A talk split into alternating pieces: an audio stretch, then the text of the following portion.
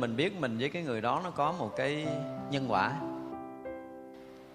Thì à, chúng ta quyết lòng để giải quyết nhân quả đó trong đời này. Thì những cái giao tiếp của mình, những cái cách để trả nhân quả của mình trong đoạn đầu, đoạn giữa, đoạn cuối, mình thấy từng bước từng bước rất rõ ràng thì mình thấy mình với người đó nhẹ nghiệp và chuẩn bị nó hết nghiệp với người đó. Và sẽ vượt qua được cái nhân quả này như thế nào? Chúng ta thấy rõ khi mà chúng ta công phu là tất cả những cái này chúng ta phải thấy rõ. Nó hay như vậy đó, chứ không phải là mình tu mình không biết mình được cái gì, không được cái gì. Lúc này thì lúc mà mình không biết cái gì thiệt. Nhưng mà chúng ta đi sâu trong công phu á chúng ta thấy nhiều chuyện hay lắm. Những chuyện mình thấy là nếu mà trước kia mình không tu á hả, là cái chuyện này mình, đời này là coi như xong rồi đó. Vậy đó, nhưng mà chúng ta công phu thời gian, chúng ta thấy là chuyện này không có gì với mình. Có nghĩa là mình vượt qua nó rõ lắm. Thật ra mọi chuyện mọi chuyện chúng ta vượt qua Nhưng mà mình không có đủ sức là Không còn chướng ngại giống như chư Phật chư Đại Bồ Tát nữa. Nơi tịnh tâm giới hiện ra ảnh tượng. Tịnh tâm giới này không phải là giới định huệ mà Cái tâm thanh tịnh cái giới là cái gì? Là vô biên giới. Nó không có ranh giới, nó không có ngăn mé Hiểu không? Tâm thanh tịnh nó không có ngăn mé gọi là tịnh tâm giới. Nghe tịnh tâm giới cái mình tưởng là giới nó không phải như vậy. Tức là do ở tâm thanh tịnh của mình.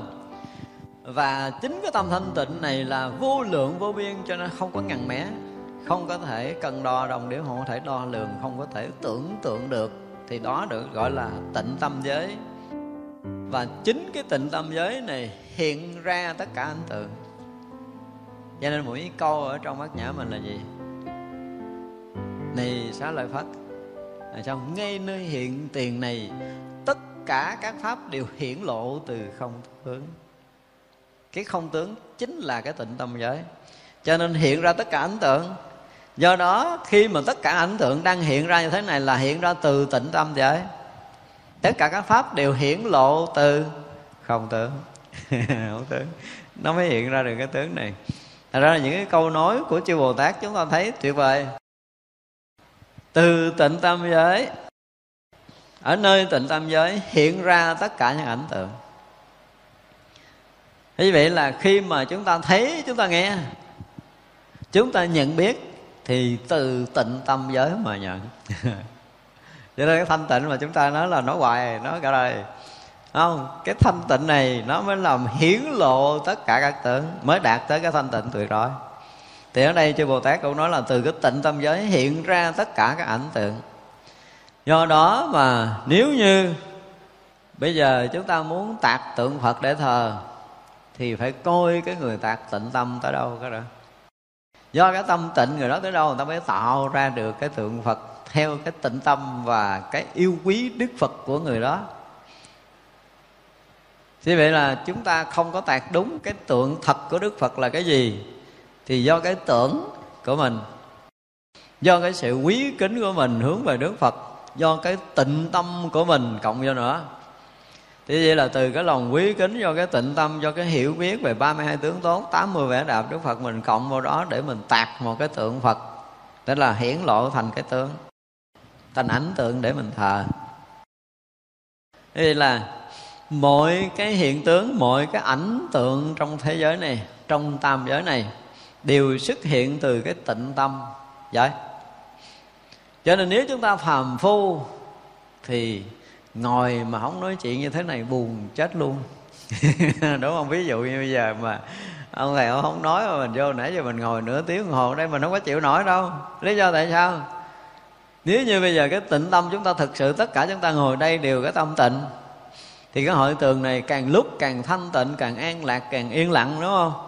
Nhưng mà tâm chúng ta không thanh tịnh, thì chúng ta hiện những ảnh tượng này ồn ào xáo động liền. Từ nơi tâm mà chúng ta bắt đầu có những cái ý niệm ồn ào xáo động thì sẽ ảnh hưởng người kế bên nói một câu, bên kia nói một câu, bên này nói một câu, bắt đầu là nhiều nhóm, nhiều chỗ nói là bắt đầu hết cái tịnh tâm. Là nó hiện ảnh ảnh tượng gì? Ồn náo xáo động. Thật ra là từ cảnh giới tịnh tâm này mà có ra mọi thứ, nếu như bây giờ chúng ta trở lại cái chỗ tịnh tâm thì pháp giới này vốn dĩ là thanh tịnh. Nếu tất cả chúng sanh đều trở lại cái tịnh tâm thì cái sự xáo động nó sẽ không còn toàn pháp giới trở thành cái sự thanh tịnh. Tại ra cái lực thanh tịnh của chúng ta nhiều chừng nào Thì chúng ta đi sâu vào cái tự tâm thanh tịnh nhiều chừng đó Và được cộng hưởng Được câu thông, được kết nối với cảnh giới thanh tịnh của chư Phật, chư Bồ Tát, chư vị Thánh Hiền. Thì cái lực tịnh tới đâu sẽ được cái sự an lạc tới đó. Thật ra chúng ta tu mà cái kiểu cái kiểu như mình bây giờ đúng không? À, nó là sáng nắng chiều mưa trưa lạnh lạnh. Chúng ta thấy lâu lâu mình cũng được yên chút chứ không phải không có đâu. Lâu lâu mình cũng lắng tâm rồi mình thả tâm gì đó mình cũng được yên yên rồi cái mình cũng trở lại. Nhưng mà được vậy cũng quý rồi chứ nhiều người cả đời cũng không biết yên là cái gì. Nhưng mà chưa có phải là cái tịnh. Tức là yên, nhưng mà chưa thực sự là thanh tịnh thì chúng ta không có cảm nhận được cái an lạc bên sâu. Càng yên lặng, càng thanh tịnh, càng thanh tịnh, càng yên lặng, càng yên lặng, càng an lạc, càng an lạc, càng thanh tịnh. Nó cứ đi sâu đi sâu đi sâu vậy đó. Thì chỉ vậy là từ cảnh giới thanh tịnh, nếu mà chúng ta thâm nhập trở lại cảnh giới thanh tịnh đó, thì chúng ta sẽ thấy toàn pháp giới này hiện ra. Những cái ảnh tượng mình thấy ở đây là của cõi của mình. Tôi nói là khi mà chúng ta nói là pháp giới này hiện ra thì không đơn giản là cái cõi của mình. Bây giờ mình tưởng tượng là cây cỏ, lá hoa, núi, rừng, trời mây, mình thấy thôi. Ví dụ như mình thấy trận cái bầu trời xanh cũng là cõi của mình nhưng mà người đã nhập trong cái tâm thanh tịnh rồi là một khoen thấy được tất cả các cõi sinh hoạt của tất cả các cõi hiện tướng của tất cả các cõi chứ không phải nói là là như bây giờ nếu mà nhập vô cái mình thấy hết mà cái mà rõ, rõ ràng mình chưa có tưởng ra cái gì khỏi trời mây này. Trong cái bầu hư không thấy xanh xanh vậy là chúng ta thấy tới đó thôi chúng ta chưa có tưởng ra khỏi cái chỗ này. Rồi thấy xa xa là một khoảng rỗng rồi hoặc là chúng ta có thể thấy bầu hư không rộng hay là thấy biển mênh mông, trời mênh mông, cây xanh rồi lá xanh gì gì đó, tức là có thể thấy được ánh sáng mặt trời, mặt trăng, vân vân. Thì đó chỉ còn lệ thuộc trong cái tưởng của mình. Vượt qua cái tưởng này rồi thì nó không phải là cái bầu hư không mênh mông này đâu. Cho nên trong kinh thì nói thấy cái hư không giống như là trái cam nằm trong lòng bàn tay, mình tưởng không nổi. tưởng nổi, tại vì mình còn đang trong cái tưởng tướng, cho nên mình thấy rõ ràng hư không nó mênh mông quá trời. Bây giờ mình nói là tới cảnh giới đó mà thấy hư không giống như trái chanh để lên lòng bàn tay thì không bao giờ chúng ta tin được. Nhưng mà khi chúng ta đã vượt qua tất cả những cái tưởng tướng rồi, chúng ta ở cảnh giới vô tướng thì hư không là thật sự nhỏ với mình. Thì lúc đó chúng ta mới thấy rằng pháp giới hiện ra không phải là những cái trời trăng mây nước mà mình đang thấy ở đây có thấy ở đây thì chúng ta có thấy giỏi lắm thì mặt trời, mặt trăng. Đúng không? Trên cái bầu không và các vì sao li ti đó. Thì nó chỉ là những cái gì ở trong cái hệ mặt trời này thôi. Vượt qua cái hệ mặt trời này là giải ngân hà, giải thiên hà, là mênh mông nữa.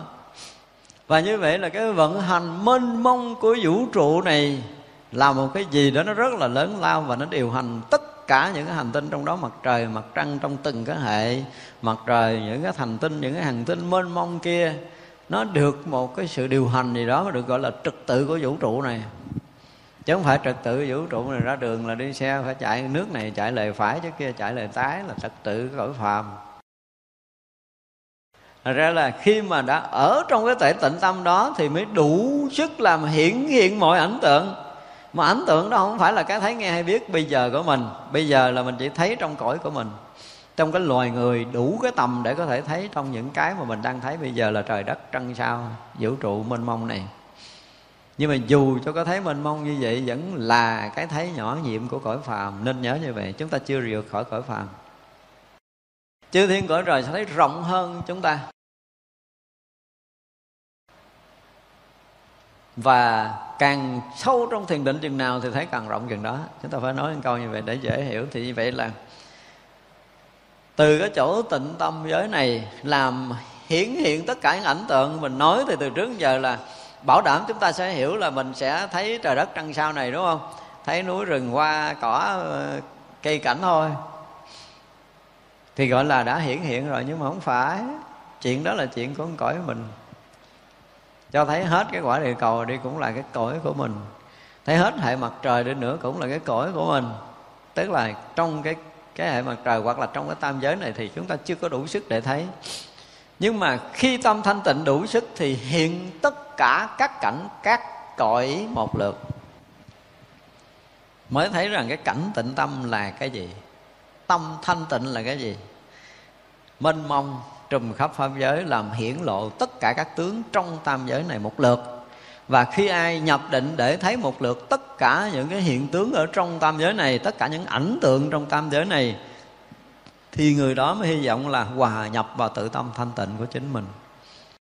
Chứ còn từ trước giờ là mình ngồi tâm mình lặng lẽ, rồi mình được định, mình nghĩ là mình nhập trong tự tâm, thì coi chừng lầm. Không có ra được chưa có tới đâu hết. Chưa tới đâu, không có ra khỏi tâm giới này đâu. Chưa có đủ một con mắt để có thể phá vỡ cái hư không này.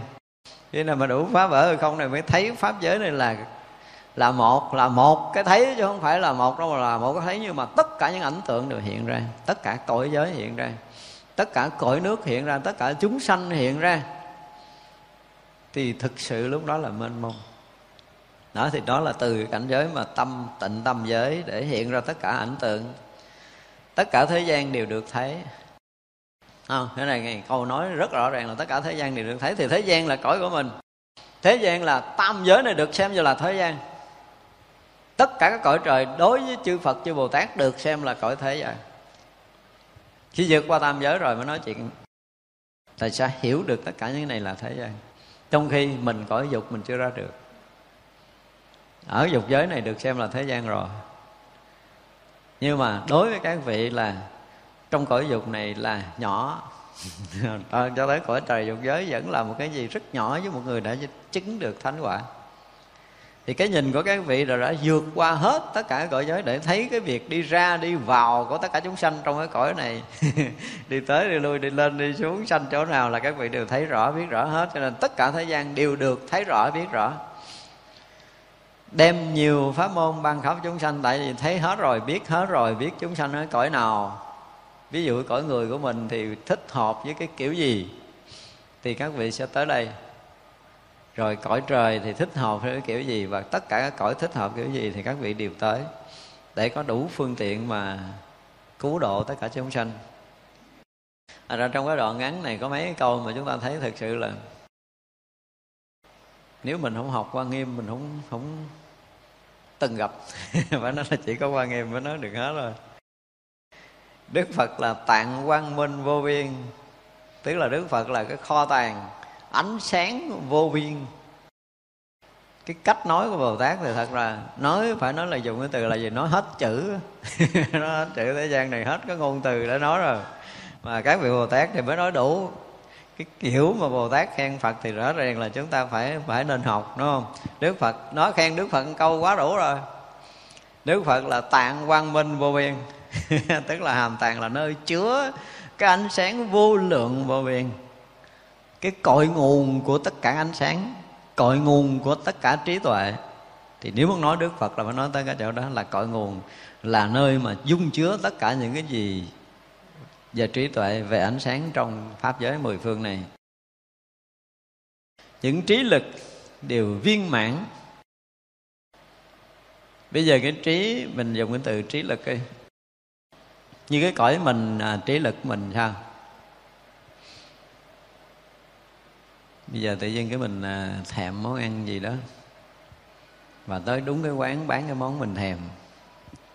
Đúng đúng món mình thèm nhưng mà cái trí mình thấy rằng à, bữa nay ăn cái món này không tốt mình vượt qua. Được xem chút gọi là trí lực để mình vượt qua chuyện nhỏ nhỏ đó. Ví dụ như mình đang bệnh à, mà mình là rất là thèm cái đồ lạnh đồ ngọt. Nhưng bây giờ mình đang bệnh mà bị cảm lạnh mà ăn cái này là cái như ho chết đi. Rồi mình dùng trí lực để mình vượt qua. Ví dụ vậy gọi là trí lực kiểu phàm phàm của mình thì lâu lâu mình cũng có. bây giờ cái trí lực để vượt qua cõi phàm. Ừ, là mình không có. Đúng không? Trí lực để vượt qua cái ngã chấp là mình hoàn toàn không có. Còn trí lực để vượt qua tam giới này mình lại còn không có nữa. Cho nên gọi là trí lực có nghĩa là cái thấy biết không còn ngại trong tất cả những cái gì có mặt trong pháp giới mười phương này. Thì mới được gọi là trí lực cho nên mới được gọi là trí tuệ giác ngộ. Cho nên khi người ta đã một lần thấy đúng, thì cái lực dụng của cái thấy này nó vượt hết mọi thứ. Thành ra nếu như mà bây giờ mình nói mình ngộ đạo, mình hiểu đạo cái gì đó, mà chúng ta không có vượt qua những cái vướng mắc ở trong đời thường, thì rõ ràng là cái trí chúng ta không có lực. Và trí không có lực thì trí nó thuộc về trí thức trí lực mới là trí tuệ. À ở đây mới học tới trí lực thì chúng ta mới ra được chuyện hay nè. Cái người có trí lực, tức là người có trí tuệ, và vượt qua tất cả những chướng ngại, những cái vướng mắc ở trong tam giới này đó được gọi là trí lực. Còn trí thức thì cái gì cũng có thể hiểu, cái gì cũng có thể biết, cái gì cũng có thể thông mà không có vượt qua cái gì hết. Đó được gọi là trí thức.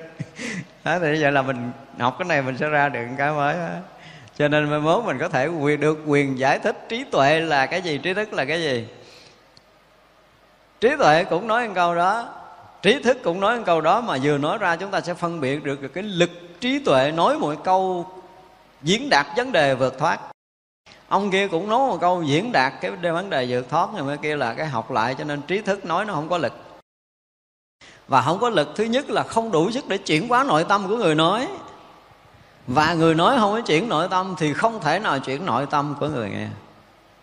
Nhưng mà trí tuệ khác là cũng là một câu đó, nhưng mà người nghe cảm giác nó có một cái gì đó thấm đượm ở nơi tâm của mình. Người kia nghe trí thức nói cũng có thể hiểu ra được, nhưng mà hiểu của cái kiểu hiểu của trí thức. Và trí thức chỉ chỉ có tiếp nối trí thức, và trí lực mới có thể phá vỡ những cái vướng chấp ở nơi tâm.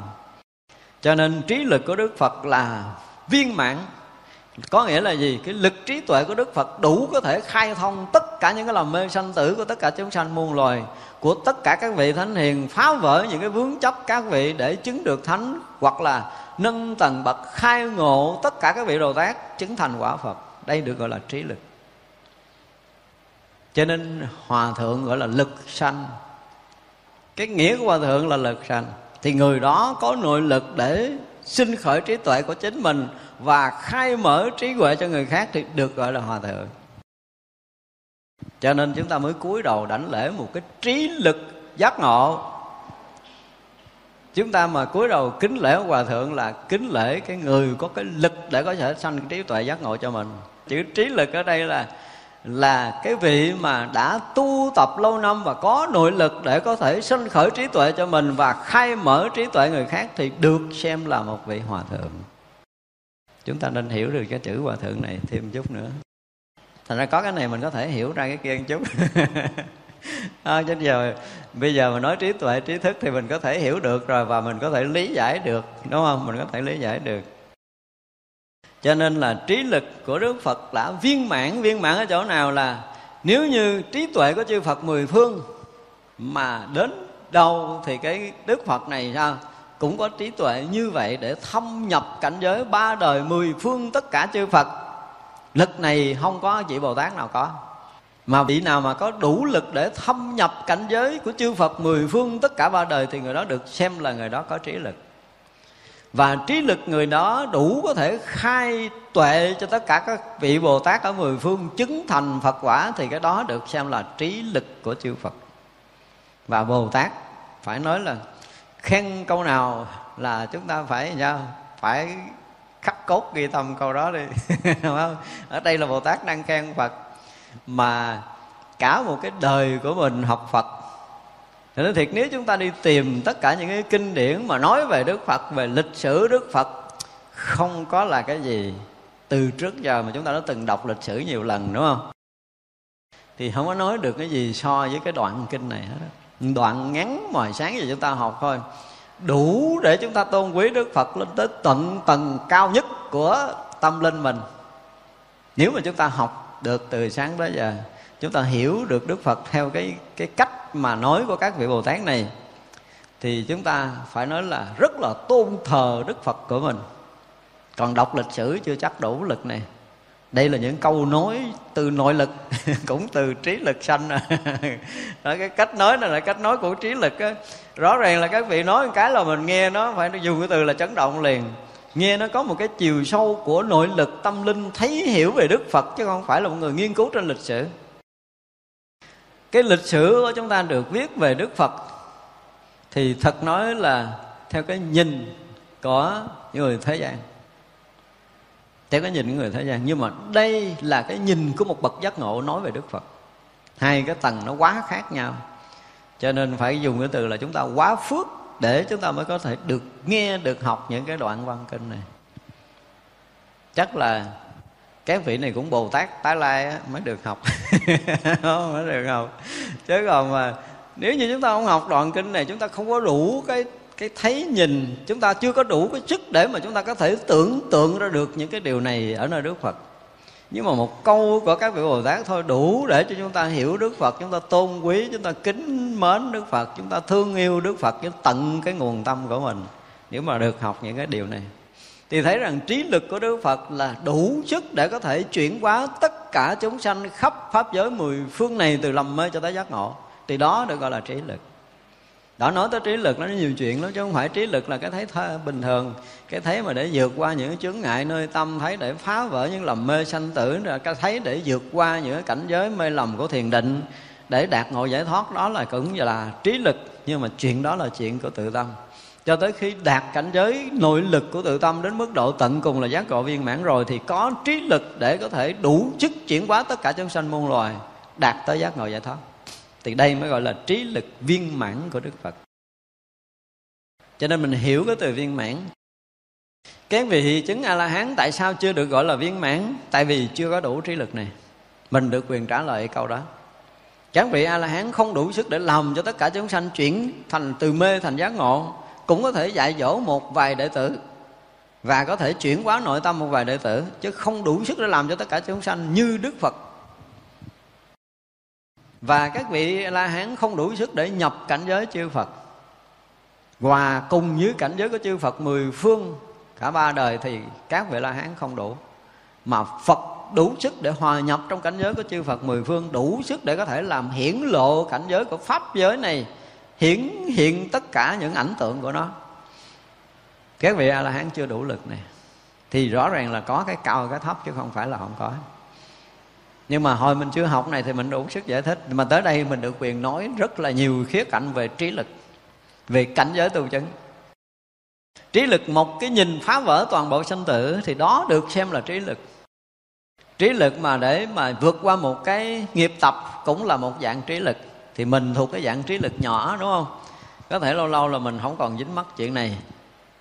Mình không còn dính mắc tới chuyện kia thì đó cũng là một dạng trí lực của mình.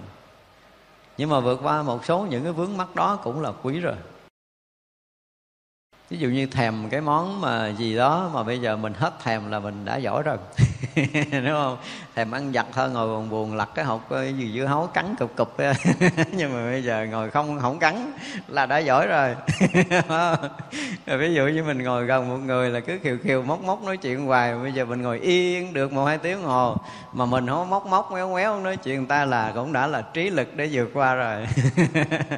Nói vậy đó, tức là nếu chúng ta tu thì từng chuyện tu, tức là thể hiện cái trí lực của mình nhưng mà cái điều chúng ta vượt qua một lần một việc thì có nghĩa là lực nội tâm chúng ta vững hơn một chút. Để ý là khi mà chúng ta vượt ra một cái gì, chúng ta cảm giác rõ ràng là mình có thăng tiến, tức là nội lực tự tâm từng ngày, chúng ta cảm thấy nó càng vững, càng mạnh, càng mãnh liệt. Và tới một lúc là mình à, nếu mà nói từ mà không có sợ gì thế gian này thì nghe nó kỳ, nói chuyện thế gian mà không có sợ có nghĩa là mình còn hơn thua nhưng mình thấy rằng tất cả những cái việc của thế gian nó không còn để vướng bận nơi tâm mình nữa. Là trí lực đã vượt qua cõi trần. Cũng còn cái chuyện gì có thể dính mắt mình nữa là trí lực mà nó vượt qua cõi phàm. Đó thì cứ như vậy đó, mà cái tầng, từng tầng bậc công phu mà trí lực chúng ta đã vượt qua và tới như Đức Phật gọi là trí lực viên mãn là thôi hết chỗ để nói rồi, đúng không? Tất cả những trí tuệ của chư đại Bồ Tát tới đâu thì trí lực này đều vượt qua và đủ sức để chuyển hóa, đủ sức để trợ lực, đủ sức để khai mở, đủ sức để có thể dạy dỗ, đủ sức để có thể làm thành tựu cho tất cả chúng sanh khắp pháp giới này. Thì đó được gọi là trí lực viên mãn.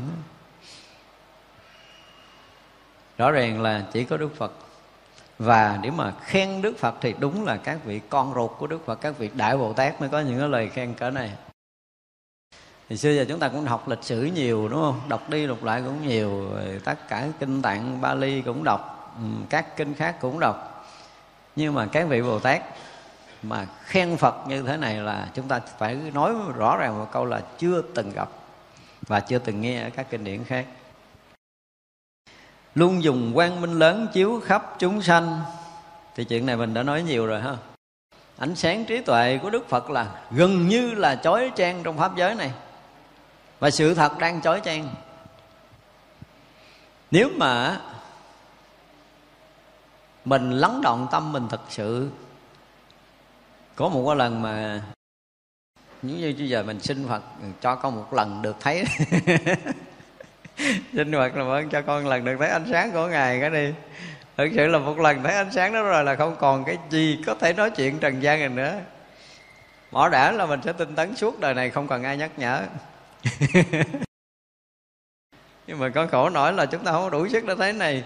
Một lần thấy quang minh của đức phật thôi là không có cái gì trong tam giới này có thể so sánh được cái sáng và cái đẹp của nó cái cách diễn tả ánh sáng chiếu chiếu chiếu chiếu của mấy mấy vị phật và mấy người làm ấy là tưởng tượng. Mà tưởng tượng theo cái cái cái tưởng của cái người phàm. Chứ còn ánh sáng đó nó không thể nói được. Bao nhiêu cái ánh sáng của mặt trời không thể so sánh được, nhưng mà nó mát, dịu, lạ kỳ. Nó an tịnh, lạ kỳ lắm. Nó rất rực rỡ, lạ kỳ. Không thể nói kiểu người phàm được, nếu mà một lần chúng ta được thấy thì đừng có nhắc, khỏi cần ai nhắc cái chuyện tu nữa, mệt lắm. Ông thầy đừng có nhắc, thầy ngủ đi, con cũng tinh tấn. Chứ còn mình chưa thấy được những cái điều này, mình tu, mình cảm giác nó có cái gì đó. Không biết tu mà được cái gì hay không, mà ngồi cũng mỏi lưng, mà tụng kinh thì cũng mỏi mỏi miệng. Ăn chay thì cũng có khổ, đủ thứ chuyện mình vẫn cảm giác mình mình làm biến nhưng mà khi mà thấy được ánh sáng quang minh của đức phật, chiếu thôi chiếu thôi. Thật sự mình không thấy hết nổi đâu. Cái lực của mình, cái phước đức của mình không đủ thấy hết thôi nhưng mà mình tưởng tượng là nguyên một cái đêm đen mà có một cái gì? Một tia chớp hiện. Là đủ để cho chúng ta vững lòng tin để chúng ta đi rồi. Nguyên một cái đêm đen trong sinh tử này chỉ còn một tia chớp thôi, đúng không? Thì chúng ta thấy được ánh sáng rực sáng của bầu trời một tí đó là đủ để chúng ta có thể tiến bước trên bước đường đạo lý và ai trong đời mình có một lần thấy được tia chớp ánh sáng đó? Chiếu siêu đó thôi giữa bầu trời đen mà chỉ cần một tia sáng như một tia chớp là đủ rồi đó. Cho nên cái quang minh Đức Phật lớn lắm chiếu khắp thế gian này chưa bao giờ dừng chưa bao giờ dứt. Nhưng mà cái vô minh chúng ta đến cái độ chúng ta không thể thấy được thì biết mình nó dày cỡ nào. Ở đây mà mới nói mới thấy mới thấy là vô minh là cái gì nè? À, mình có thể định nghĩa cho mình một cách đơn giản là không thấy được quang minh của đức phật. Hả? chứ đừng nói của mình là chuyện gì lớn lao lắm, đúng không? Bây giờ định nghĩa của mình một cách rất là đơn giản là ờ, mình không đủ sức để có thể thấy được quang minh của đức phật. Trong khi quang minh đức phật đã chiếu khắp pháp giới mười phương này từ lâu lắm rồi và đang chiếu và mãi mãi chiếu trong cái pháp giới mười phương này. Nó thành ra là khi nào chúng ta phá vỡ cái vô minh của mình, thì khi ấy chúng ta nhận được cái quang minh chói chang của đức phật đã chiếu ở pháp giới này từ lâu lắm rồi. Nhưng mà khi nào chúng ta thấy thì có nghĩa là khi đó vô minh chúng ta được tàn biến. Cho lúc nào quang minh đức phật cũng chiếu khắp. Không lúc nào quang minh đức phật không có trong tam giới này. Tùy sở nguyện của họ đều được khiến đầy đủ. Ừ, đấy rõ ràng đó tùy sở nguyện thì bây giờ mình nguyện đi. Chứ bồ tát dạy chúng ta là từ thế sở nguyện được thấy thì bây giờ bắt đầu mình nguyện không? Con rồi là gì là gì đó là một cái uh, chúng sanh vô minh lầm lạc là nhiều đời nhiều kiếp lăn lộn trong sanh tử luân hồi phải không? Con thiết tha đi theo con đường giác ngộ giải thoát của đức phật. Và con thiết tha cầu xin đức phật khai tuệ cho con đúng không? Để cho một lần con được thấy quang minh đức phật để làm cái gì? Cái động lực tu hành của chúng con từ đây cho tới ngày con thành phật. Nguyện vậy lại vậy xin vậy thời gian có được không? Ở đây chỉ bồ tát dạy mà tùy theo cái nguyện họ đều được khiến được đầy đủ luôn á chứ không phải khiến bình thường. Đó, vừa mở ra một cái quang minh đức phật chiếu khắp pháp giới thì rõ ràng mình không thấy thì ngài chim thêm một câu có nghĩa là dạy mình. Họ muốn thấy quang minh này thì nguyện đi và phải nguyện trọn đời, trọn kiếp này và hằng hà xa số kiếp về sau trong sanh tử. Con nguyện ra là con được một lần thấy quang minh. Ra đời lần nào cũng thấy, để làm động cơ tu. Và nếu mà Đức Phật chiếu luôn trên cái gì đó thân tâm của con, để con được trong sáng thanh tịnh sống trong cái cảnh giới mà quang minh của Đức Phật để có thể tu tập cho tới chứng thành Phật quả, thì đó là cái phước của mình chứ không có thể còn đường nào khác hơn. Nếu mà có được quang minh Đức Phật thì nó đó là một động cơ lớn đó lìa các oán địch là phước điền vô thượng, là chỗ tựa chung cho tất cả chúng sanh. Phàm phu có cúng dường đều khiến thanh tịnh. Tức là bây giờ ngoài tùy cái nguyện của chúng ta đều khiến được đầy đủ rồi. Và lực của chư Phật là làm chúng ta lìa những cái oán địch nữa lìa những cái hận thù.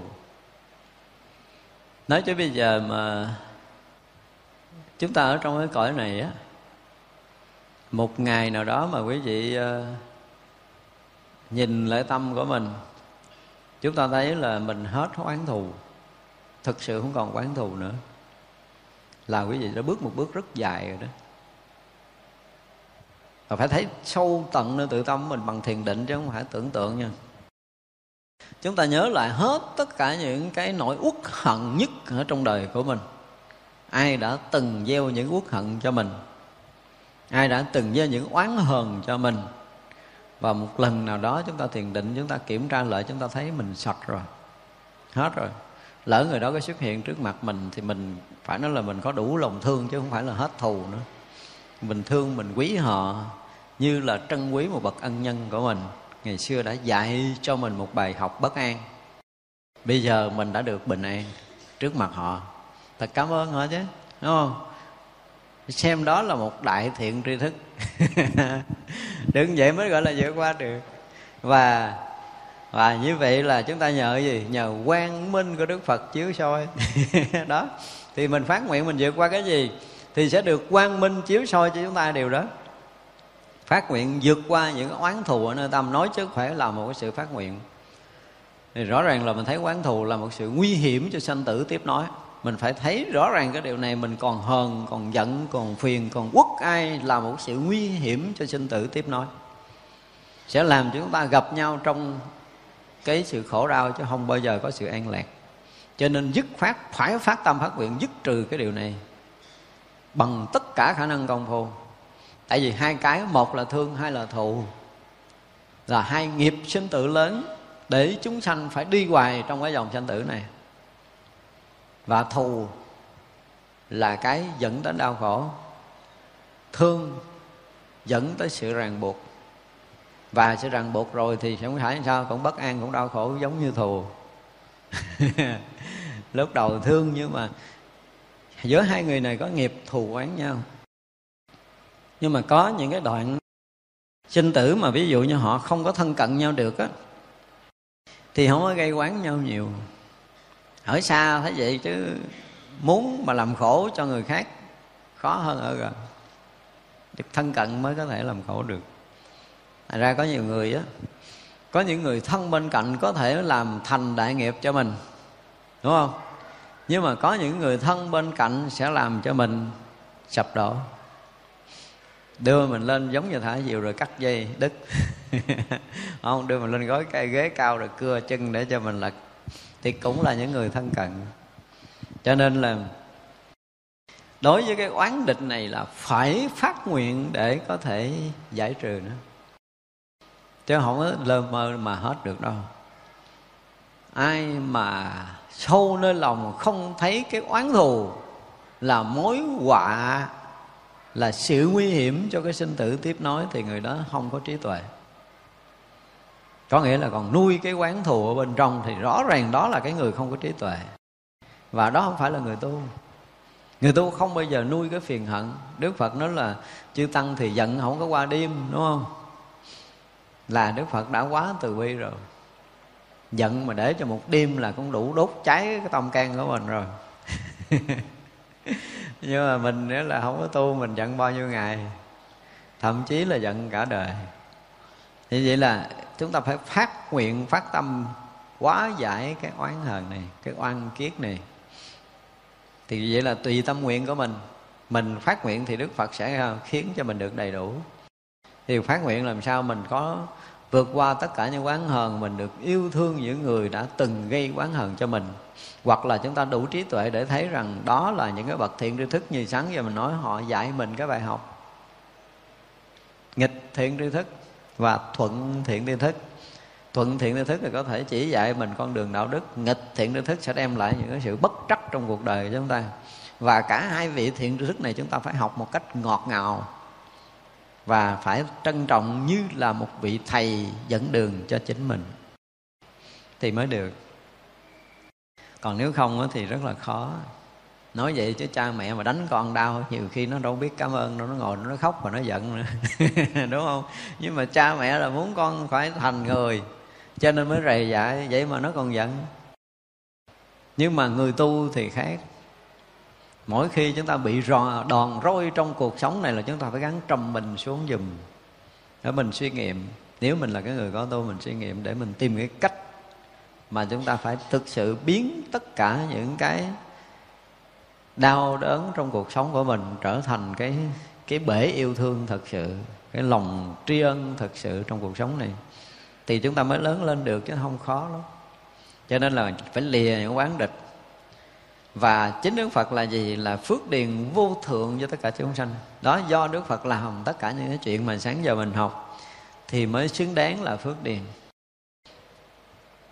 Mỗi lần chúng ta chỉ cần hướng về Đức Phật với một ý niệm mà tôn kính thôi, thì phước chúng ta đã vô lượng. Không đơn giản.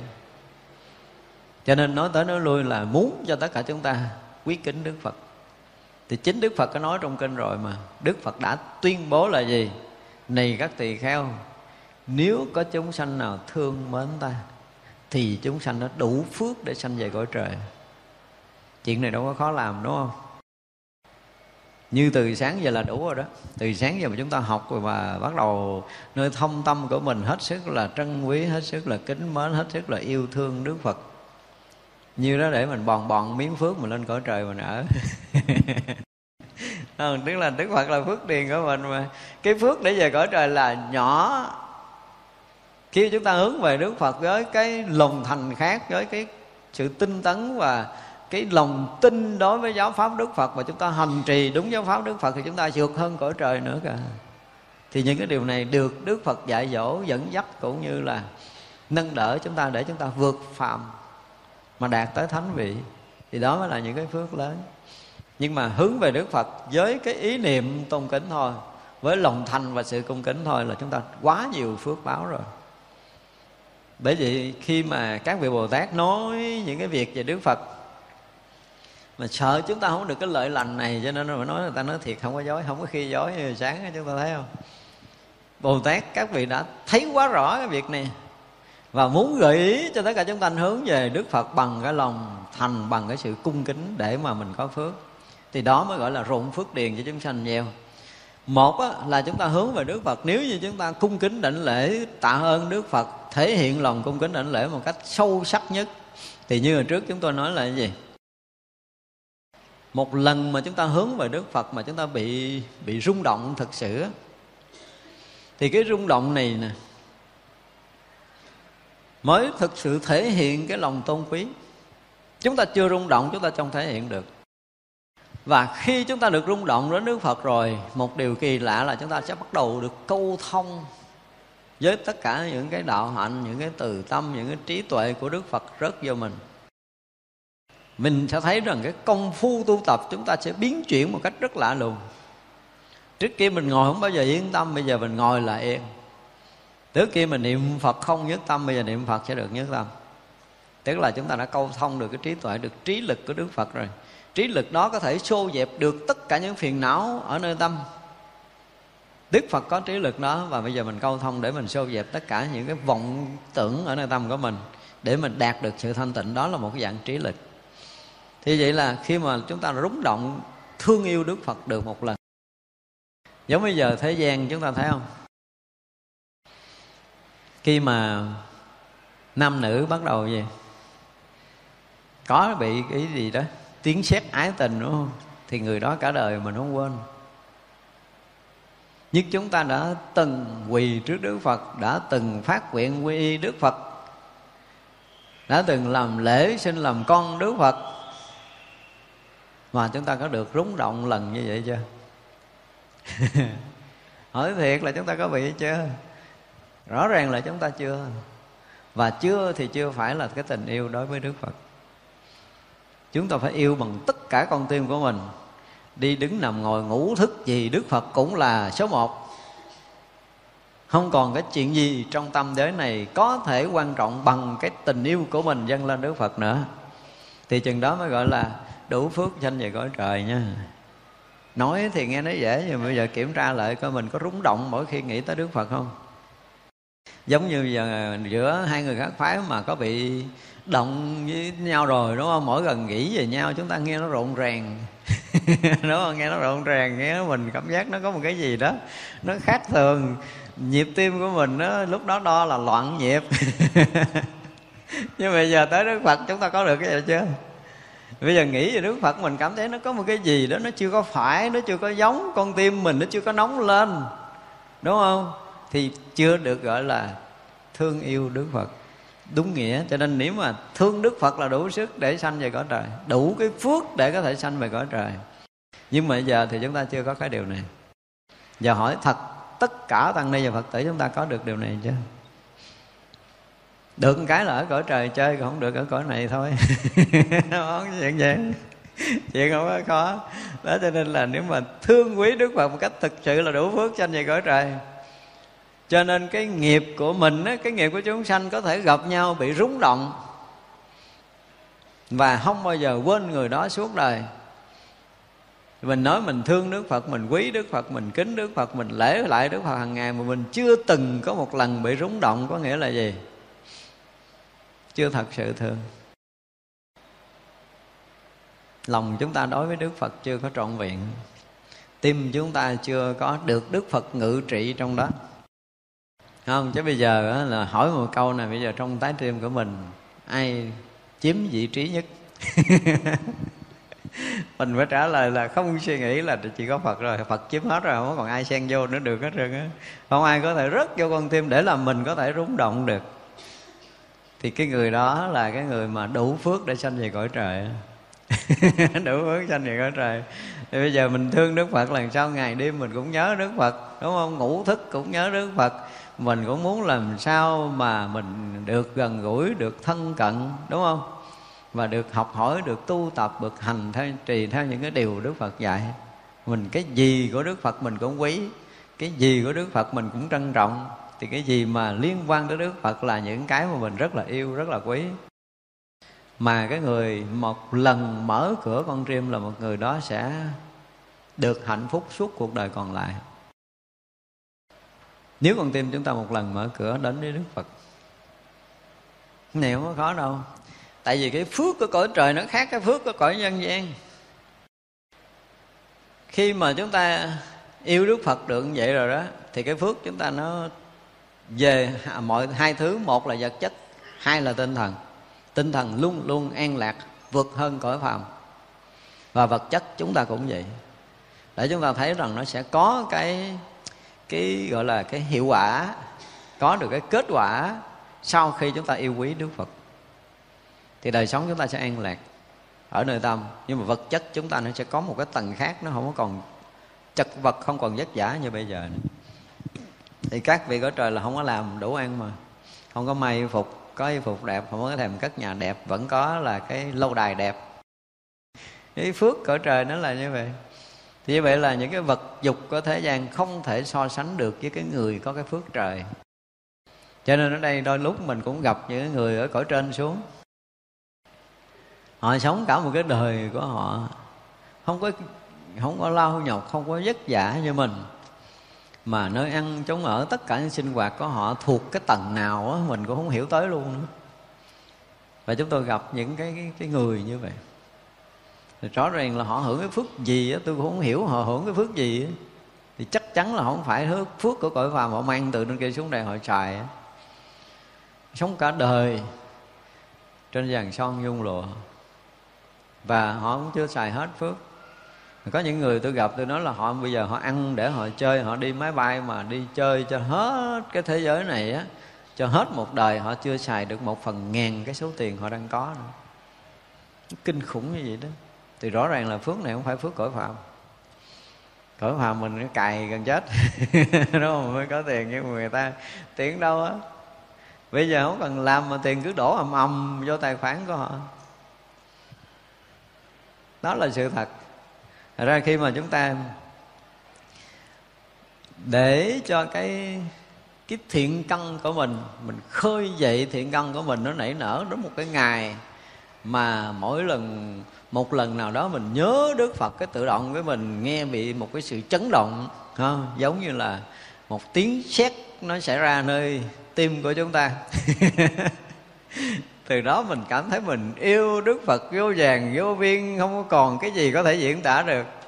Và hết rồi trần gian này, hết rồi tam giới này, hết người để có thể được rớt vào con tim của mình nữa. Thì lúc đó là phước chúng ta đủ sức để sanh là vào cõi trời cho nên rõ ràng đức phật là phước điền của tam giới này. Về trí tuệ, nếu chúng ta gieo nhân trí tuệ và hướng về đức phật để chúng ta đảnh lễ, đó là được gọi là gieo nhân gì? Chúng ta tôn quý một cái bậc có trí tuệ giác ngộ. Chúng ta hướng về đức phật, chúng ta đảnh lễ với tất cả những cái tâm thành, tất cả những sự tôn quý về trí tuệ của đức phật. Tất có nghĩa là chúng ta gieo nhân trí tuệ thì chắc chắn là chúng ta sẽ được cái gì? Được cái quả trí tuệ từ đức phật khai mở cho mình. Cho nên được gọi là phước điền, không phải là phước điền là cái vật chất nữa, mà là cái phước trí của trí tuệ của đức phật đủ để có thể, giống như nãy là trí lực đủ có thể khai mở mình. Thì hai cái này của đức phật vừa phước và trí đều trọn đầy nếu chúng ta hướng về đức phật với hai cái cái hướng tâm này thì chắc chắn là chúng ta sẽ được thọ nhận những cái gì quý nhất mà chúng ta mong cầu từ trước đến giờ. Thì vậy là hướng về Đức Phật đã đảnh lễ Nếu mà chúng ta chưa có cái điều kiện để làm cái gì để tạo phước. Thì cái việc mà dễ làm nhất Và sanh phước đức nhiều nhất Là kính lễ Đức Phật. Thương trực. Ở nơi tâm, Nếu có điều kiện thì đảnh lễ, Còn không thì tận trong thâm tâm của mình Hướng về Đức Phật với tất cả những cái lòng tôn quý để kính lễ. Thì chúng ta từng ngày từng giờ sanh phước. Đức Phật là ruộng phước điền mà cứ gieo. À, Gieo ở đâu không có à, cờ gieo đâu cũng có thể bị à, ở gì đó là không có nảy mầm. Chứ mà gieo với Đức Phật là luôn luôn là được nảy mầm phước đức và trí huệ. Đây là cái điều mà tất cả chúng ta phải phải phải dùng cái từ là phải đem hết cái lòng tin về để hướng về Đức Phật. Đừng có ai có nửa niệm nghi ngờ Đức Phật là một cái điều mà gọi là gì? Đóng cái bích cắt cửa thiện căn của mình đó nếu ai mà có một cái chút mà thiếu lòng tin với Đức Phật về điều này, thì phải nói là thành thật chia buồn với người đó. Họ sẽ đóng bít cái cửa phần đa thiện căn và phước đức của họ. Là chỗ nương tựa chung của tất cả chúng sanh. Nếu như bây giờ mà sâu nơi tâm của mình, không còn có cái chỗ nào vững chắc bằng cái chỗ nương tựa đức phật nữa mình phải thấy như vậy đương nhiên là gia đình là cái chỗ tựa từ xưa đến giờ, đúng không? Nhưng mà bây giờ gia đình mình, bây giờ cha mẹ mình thì cũng già lần lần, cha mẹ cũng mất. Ví dụ như chồng hoặc là vợ thì thời gian cũng không còn. Và bản thân mình, cái chỗ nương tựa là tam bảo. Và ví dụ như bây giờ có ai cho mình nương tựa cả đời đi, thì mình chết mình tựa ở đâu nữa? Thì rõ ràng một chúng sanh mà đã quy y đức phật đã đi theo con đường giác ngộ của đức phật, thì không phải là quy trọn một đời này, mà là quy hằng hà xa số kiếp. Tức là chúng ta quay về nương tựa với đức phật không phải một đời, thì đức phật là chỗ nương tựa cho chúng ta từ đây cho tới ngày chúng ta thành phật. Thì đó mới là cái chỗ nương tựa vững chắc, chứ còn thế gian này là không vững chắc. Cho nên là chỗ nương tựa chúng sanh không phải nương tựa trong một đời này của mình. Trong cái hiểu biết của mình, trong một đời của một chúng sanh ở một kiếp người này. Nhưng qua đời sau có khi là chúng ta không còn là người. Chúng ta đi một cái cõi nào khác. Thì ở kiếp sống khác, chúng ta cũng nương tựa phật. Trong tam giới này, tất cả các cõi nếu mà nương tựa phật đều tăng trưởng phước đức và trí huệ. Thật ra chứ ngay trừ giờ phút này mình phải phát tâm, phát nguyện là dù con có sinh tử ở đâu Đức Phật vẫn là chỗ nương của con. Chỗ về của con. Xin Đức Phật chứng minh và gìn giữ con trong vòng tay của Ngài Để con được đi hoài ở trong cái lòng yêu thương và cái giờ sự bảo bọc của Ngài. Từ đây cho tới Ngài thành Phật. Cho phải, phải tin một cách vững vàng với cái chuyện này Để mình cảm giác rằng bây giờ mình không có thể xa rời được nữa. Mình luôn sống trong cái sự yêu thương của đức phật là chỗ là cội nguồn của của quang minh. Thì muốn giác ngộ thì cũng phải từ đức phật để mà giác ngộ. Tại đức phật là cội nguồn của quang minh mà. Cội nguồn của trí tuệ, cội nguồn của sự bình an, cội nguồn của phước báo. Thì tại sao mà nó quay về đó để mình nương tựa? Đi đâu? Được cái gì ở trong tam giới này thì cũng là được một đời. Ví dụ bây giờ mà có những người mà tạo cái của cải đầy ở thế gian này thì cũng hết đời, đâu có mang đi được cũng đâu. Chúng ta cũng để lại. Nhưng mà cái phước thì là nền tảng để chúng ta đi nhiều kiếp trong sanh tử. Trí tuệ là nền tảng để chúng ta đi trong sanh tử. Và đức phật là chỗ nương tựa từ đây cho tới khi thành phật. Nếu như có trí tuệ, có phước đức và có thiện căn thì bây giờ chúng ta bắt đầu phát tâm, phát nguyện để có thể nương tựa vào đức phật vì đó là cái chỗ nương tựa vững chắc nhất. Phàm có cúng dường đều khiến thanh tịnh, đây là một câu lặp lại, hồi sáng đã có nói rồi. Bây giờ mà mình hướng về đức phật, thì chúng ta sẽ được gì? Được sự thanh tịnh. Và cúng dường đức phật bằng tâm thành của mình. Cúng dường Đức phật bằng cái sự lễ kính của mình. Cúng dường Đức phật bằng cái sự trân quý của mình. Cúng dường Đức phật bằng sự thương yêu của mình cúng dường đức phật bằng lòng tri ân của mình. Vân vân, tất cả những cái gì mà mình có mình có thể hướng về đức phật để đảnh lễ cúng dường. Và khi mà mình hướng về đức phật đảnh lễ cúng dường như vậy thì tâm chúng ta thực sự thanh tịnh. Chắc chắn là chúng ta sẽ được thanh tịnh. Chỉ có điều là chúng ta lễ phật trong cái tâm loạn động. Đến Đức Phật là cái gì đó mà chúng ta hướng về Đức Phật, chúng ta cầu cái này, chúng ta xin cái kia. Đúng không? Chứ chưa bao giờ chúng ta lễ Đức Phật bằng tất cả những cái thâm tâm cung kính nhìn cái cách đảnh lễ của mình người ta sẽ nhận ra là mình kính Phật tới đâu. Dễ thấy lắm. Cho nên chỉ cần người mà đứng trước tam bảo đảnh lễ người có chuyên môn họ nhìn họ biết. Chúng ta nhớ có một cái quyển sách uh, hình như là cái gì? Đường mây qua xứ tuyết gì đó. Diễn tả một cái uh, một cái người tham quan chùa và đêm đó đi trễ được ở lại trong chùa đó. Phía nghe thức, nghe vị ờ, hương đăng lễ phật, thì vị này muốn lên coi thôi. Nhưng mà cái thiện căn người này nó lớn đến cái độ mà thấy cái vị này lại phật á, là họ cổ đứng không vững, họ lại lợi cái ông này luôn. Thì có nghĩa là thấy cái vị lại phật với tất cả cái lòng thành, cái sự tôn quý tất cả những cái yêu thương, những cái tôn trọng dâng lên đức phật trong cái lễ của mình. Thì vị này thấy được cái, cảm được cái tâm đó và phát nguyện đi theo tu học. Chỉ là khách đi tham quan đi qua đường bình thường mà chỉ cần thấy cái lễ phật của vị thầy hương đăng thôi là người ta xin đi theo đạo phật, không cần lời thuyết pháp. Cái lực đó nó mạnh đến cái độ đó, cái tâm thành đủ có thể cảm được những người xung quanh khi lễ phật cho nên cái việc lễ phật mà thể hiện trọn cái lòng thành của chúng ta, cái lực nó ghê gớm nó gây một cái sự chấn động. Và chúng ta để lại cái mảnh đất đó, phải nói là khi mà một người mà đủ cái tâm thành để mà đánh lễ Phật ở mảnh đất nào, thì mảnh đất đó có khả năng được cái sự yên bình. Lực nó có đủ cái điều này, lực của tự tâm đủ cái điều để có thể làm cho mảnh đất yên bình. Thành ra là tại sao mình à, mình rất muốn các vị tôn đức có một lần tới nhà mình đốt cái nhang, để lễ phật nhà mình cái. Đó là cái này nè, cái này là cái lực này nè.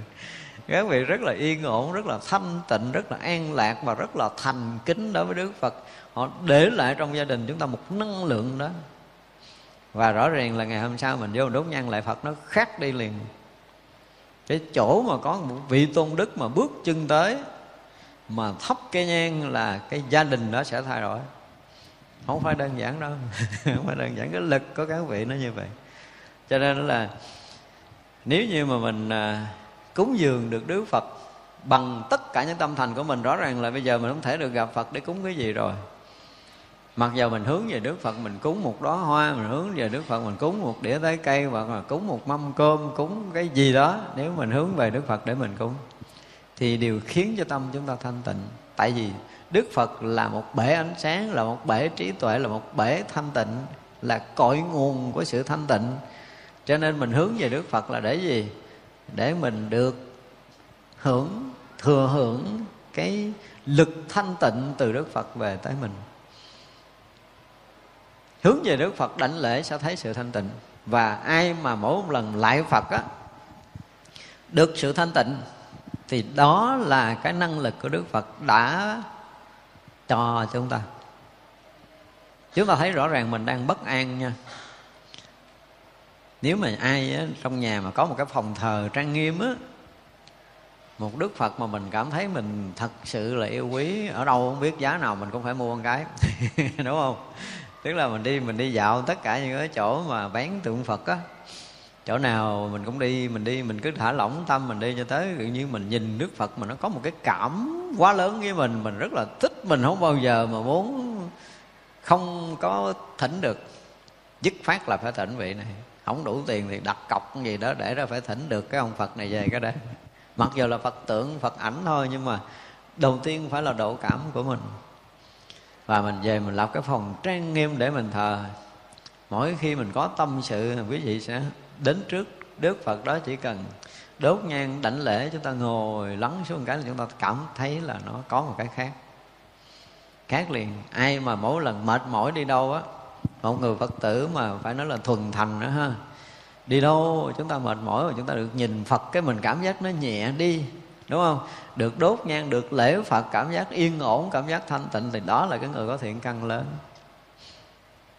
Việc thờ phật nó có cái điều này cái lực của phật khi mà cái tâm thành của mình mà thờ cúng á, và mình đốt nhang mình kính lễ, trong khoảng 3 tháng tới 6 tháng thì mình sẽ gọi là cái khí thanh tịnh của Đức Phật nó được kết và sẽ tỏa ra ở nơi thờ của mình. Kết tốt và kết xấu từ cái lúc mà mình à, mình đem về mình thờ. Thì lần lần cái phòng thờ chúng ta sẽ có lực đi đâu không biết, về lẹ lẹ tắm rửa sạch, đốt nhang lại phật cái đã rồi muốn làm gì đó làm. Đó thường là như vậy. Thì chúng ta sẽ thấy mọi điều nó xảy ra khác. Khi nào mà cuộc đời chúng ta làm được chuyện này thì mình sẽ thấy là cuộc đời chúng ta nó sẽ khác trước kia rất là nhiều. Còn mình đi đâu lẹ lẹ về lo ăn cơm, đi đâu lẹ lẹ về coi phim, đi đâu lẹ lẹ về có đá banh. Đi đâu lẹ lẹ về để làm cái gì đó.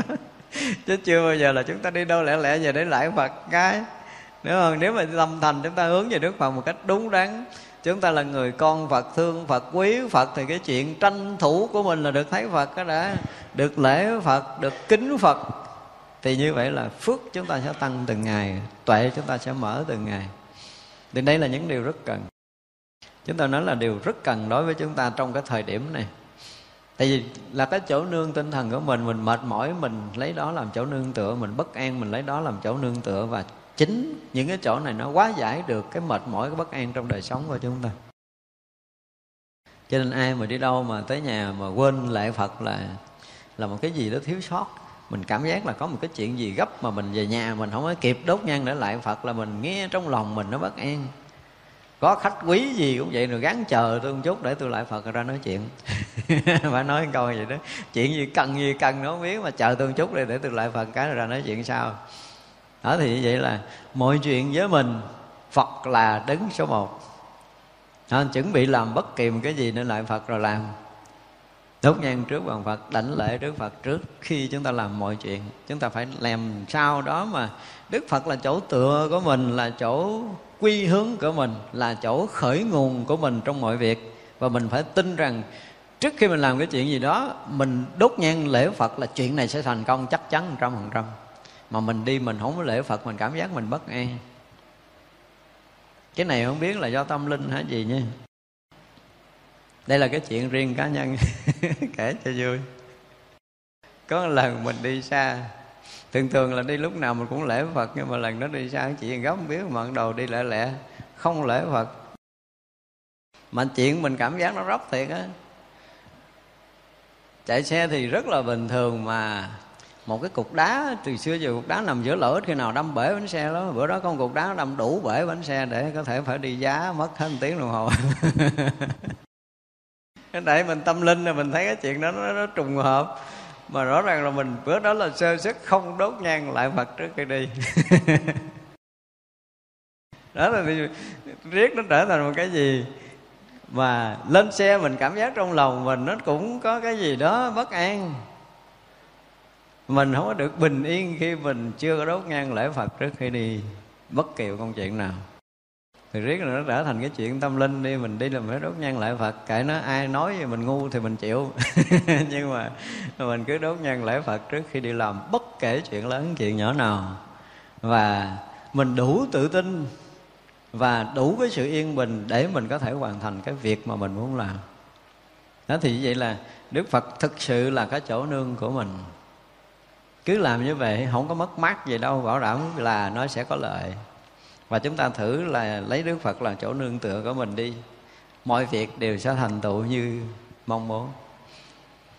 Ai mà đi theo con đường giác ngộ của đức phật, mà mỗi việc làm, mỗi một cái sự khởi xướng công việc tôi nói, hả, bây giờ ví dụ như mấy ông à, thầy bói coi cái ngày đó là xấu đi, mà tôi đốt nhang tôi lại phật, tôi vẫn tự tin là cái ngày đó tốt. Tại vì phước lực đức phật nó vượt hết mọi thứ rồi, không có sợ ngày xấu, ngày tốt rồi ngày nào cũng có thể à, khởi động được hết. Thì mình tự tin là có phật và có sự gia trì hộ niệm của đức phật. Đó mình phải lấy cho đức phật làm một chỗ nương tựa tinh thần. Và cái lực tự tâm cộng thêm cái niềm tin của mình thì chuyện xấu chuyển thành tốt. Còn mình bấp bên à, là do mình không có chỗ nương tựa, mà không phải chỗ nương tựa đời này. Ở đây để mình nói mình tạo thành cái thói quen trong đời kiếp này, để cho cái chủng nhân, cái chủng duyên của mình được gieo sâu với đức phật. Chuyện gì cũng có phật, làm cái gì cũng có phật. Thì như vậy là có bỏ thân mạng này đi, cũng tiếp tục là phật nữa.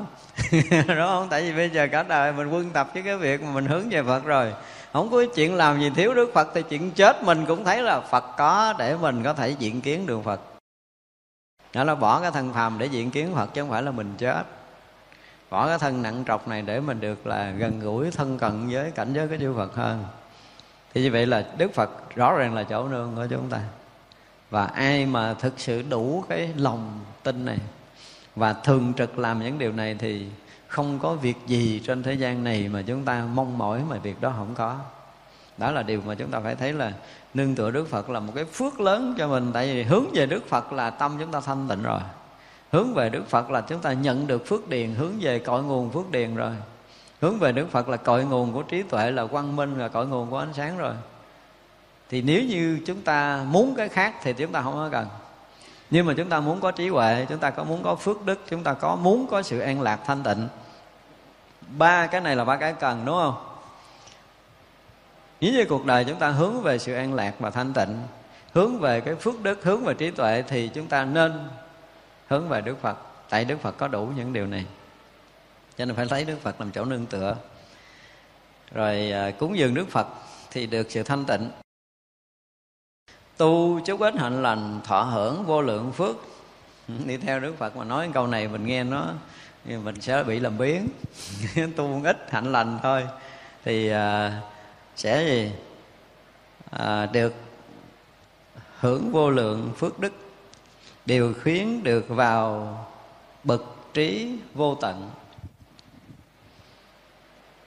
Nói cho tu một chút không được vậy đâu. Đây là cái câu mà các vị giống như là dụ mình. đúng không? Mình làm một chút này cái mình làm một chút nữa rồi kêu mình làm một chút nữa mình làm một chút nữa. Là phải biết bao nhiêu cái hạnh lành gom lại á, thì mới có được phước vô lượng và khiến được vào trí lực vô tận của chư Phật. Thì nếu mà tất cả chúng ta đều được làm những điều này thì mỗi mỗi cái hành động của mình mỗi mỗi việc làm mỗi mỗi cái suy nghĩ mỗi mỗi lời nói chúng ta đều sao? Đều được sanh phước đức và đều được khai mở trí tuệ và ngày nào phước chúng ta cũng sanh, ngày nào tuệ chúng ta cũng mở, thì cái chuyện giác ngộ giải thoát là chúng ta sẽ nắm chắc trong bàn tay. Và rất mong rằng tất cả chúng ta mỗi ngày đều được tăng trưởng phước đức và trí huệ.